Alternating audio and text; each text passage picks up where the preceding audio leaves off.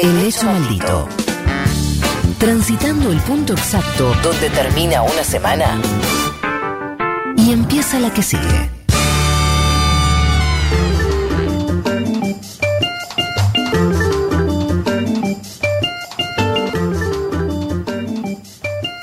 Muy bien, 11 de la mañana, 15 minutos, 21 grados la temperatura.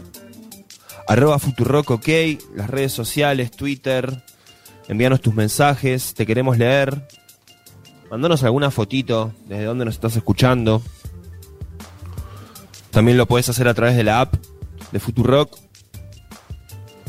Muy bien, esta semana la vimos a la diputada nacional Cecilia Moró eh, con rostro de cansada pero sosteniendo firmemente las discusiones en la reunión de comisiones allí en la Cámara de Diputados, donde pudimos escuchar una larga seguidilla de opiniones respecto de la eh, del proyecto de ley que busca legalizar el aborto en la República Argentina. Sol, contanos un poco, ¿qué viste? ¿Qué, actualicemos esta discusión? ¿Qué podemos esperar ahora para la semana que, empieza?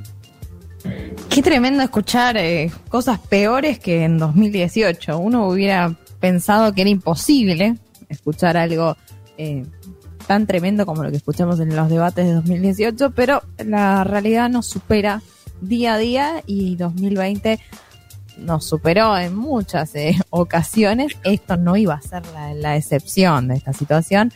Eh, hubo argumentos esta semana que, terminó con, respecto a expositores y expositoras que se presentaron en contra de la interrupción legal del embarazo, que fueron francamente maravillosos. Bueno, diputadas que eh, no creen que la política ayude, pero que Dios sí, por ejemplo.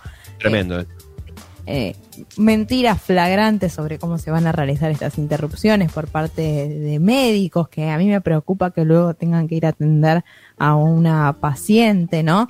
Así que realmente las exposiciones han colmado nuestra bella paciencia. Lo bueno es que este miércoles vamos a tener una jornada bastante, bastante ardua, como preparación a la del jueves que va a ser también bastante, bastante ardua.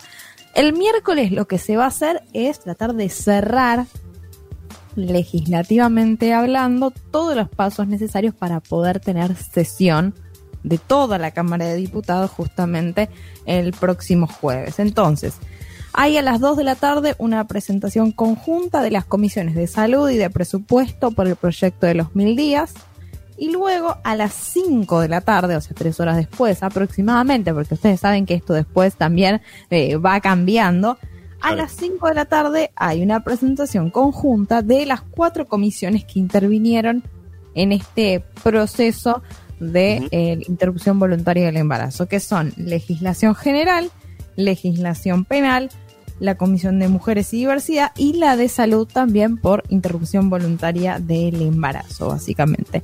A las 7 de la tarde lo que está previsto es que haya una reunión de labor parlamentaria donde eh, van a estar las autoridades de todos los bloques para justamente ordenarse de cara a lo que va a ser la mega sesión del jueves 10 de diciembre. No está claro todavía a qué hora va a comenzar. Sí, lo que parece y todo hace indicar, y es lo que ayer eh, trascendió de cara a lo que va a ser el orden de esta sesión, es que duraría aproximadamente 30 horas. O sea. Con, una. Disculpame, te interrumpa, con una novedad, Sol, porque viste que mm, se desmontaron las pantallas. Claro. Eh, que, que, rodeaban el recinto, a través de las cuales se conectaba la mayoría de los diputados y diputadas. Ahora va a haber mayoría presencial.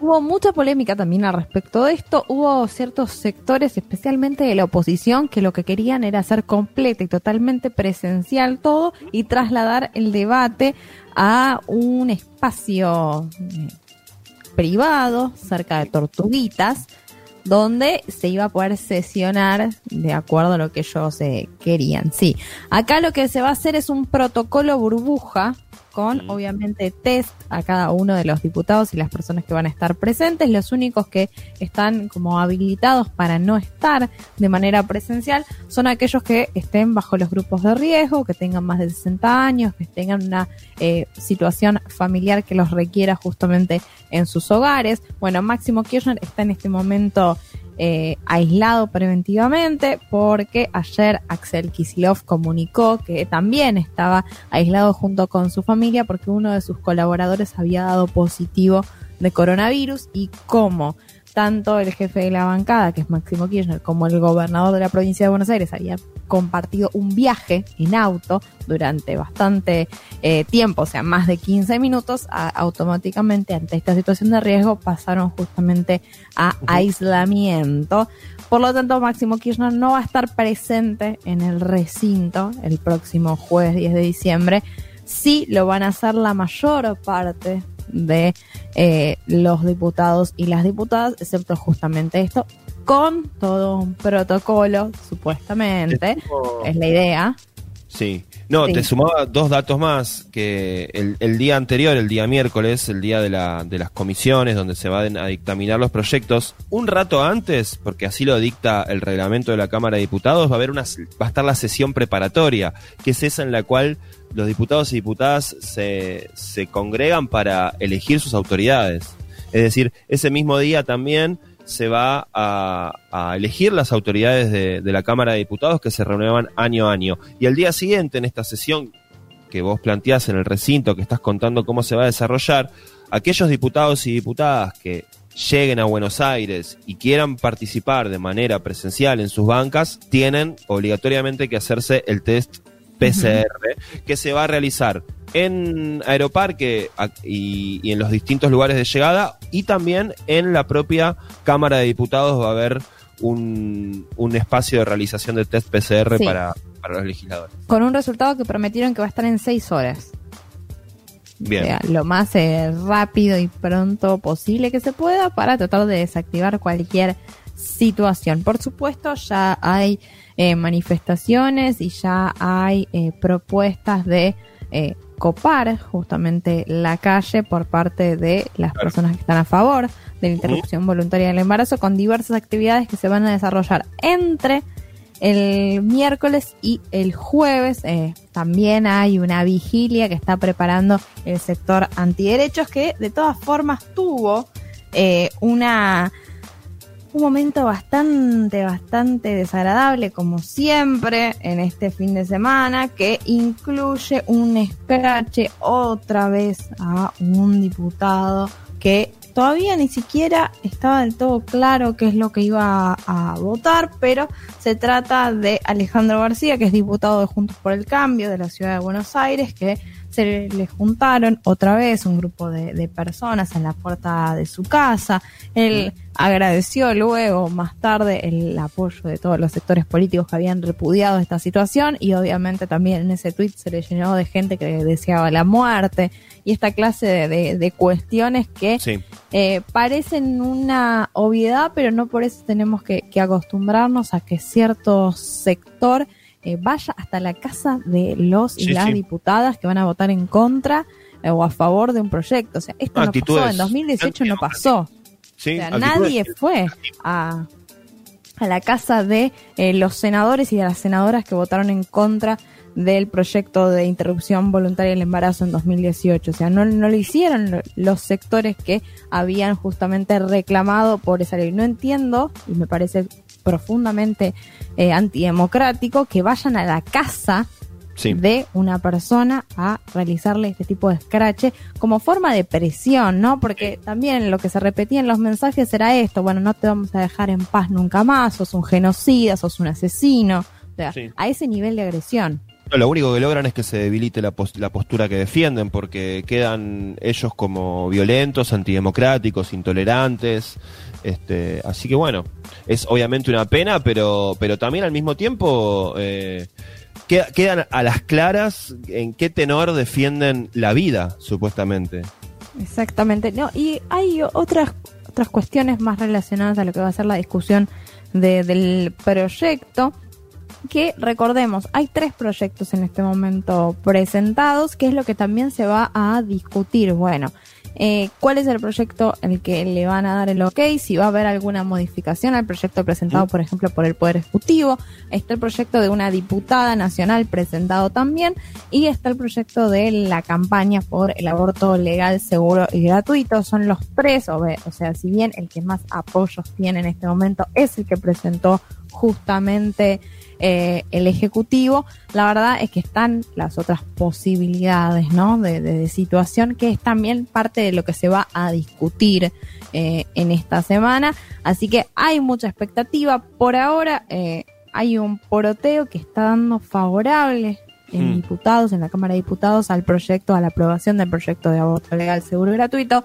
Hay mucha moderación también justamente por estos incidentes, estas circunstancias, estos aprietes, estas eh, faltas totalmente de, respeto y de atropellos eh, constitucionales a la gente que le gusta tanto hablar de la constitución. No, no veo del otro lado hablando justamente de estos aprietes que están sufriendo diputados y diputadas, pero eh, hay una expectativa positiva en lo que va a ser el trasfondo y la discusión ahora en la Cámara de Diputados. Obviamente, si todo sale como se espera, el fin de semana que viene ya vamos a estar hablando de qué es lo que va a pasar en el Senado de la Nación, donde sí la situación es un tanto más compleja, que no quiere decir que no haya posibilidades de que se apruebe, la política acá es importante y va a jugar un rol muy, muy importante en esta cuestión, pero es un escenario mucho más complejo. Todavía no hay fechas, esto es un paso a paso, todavía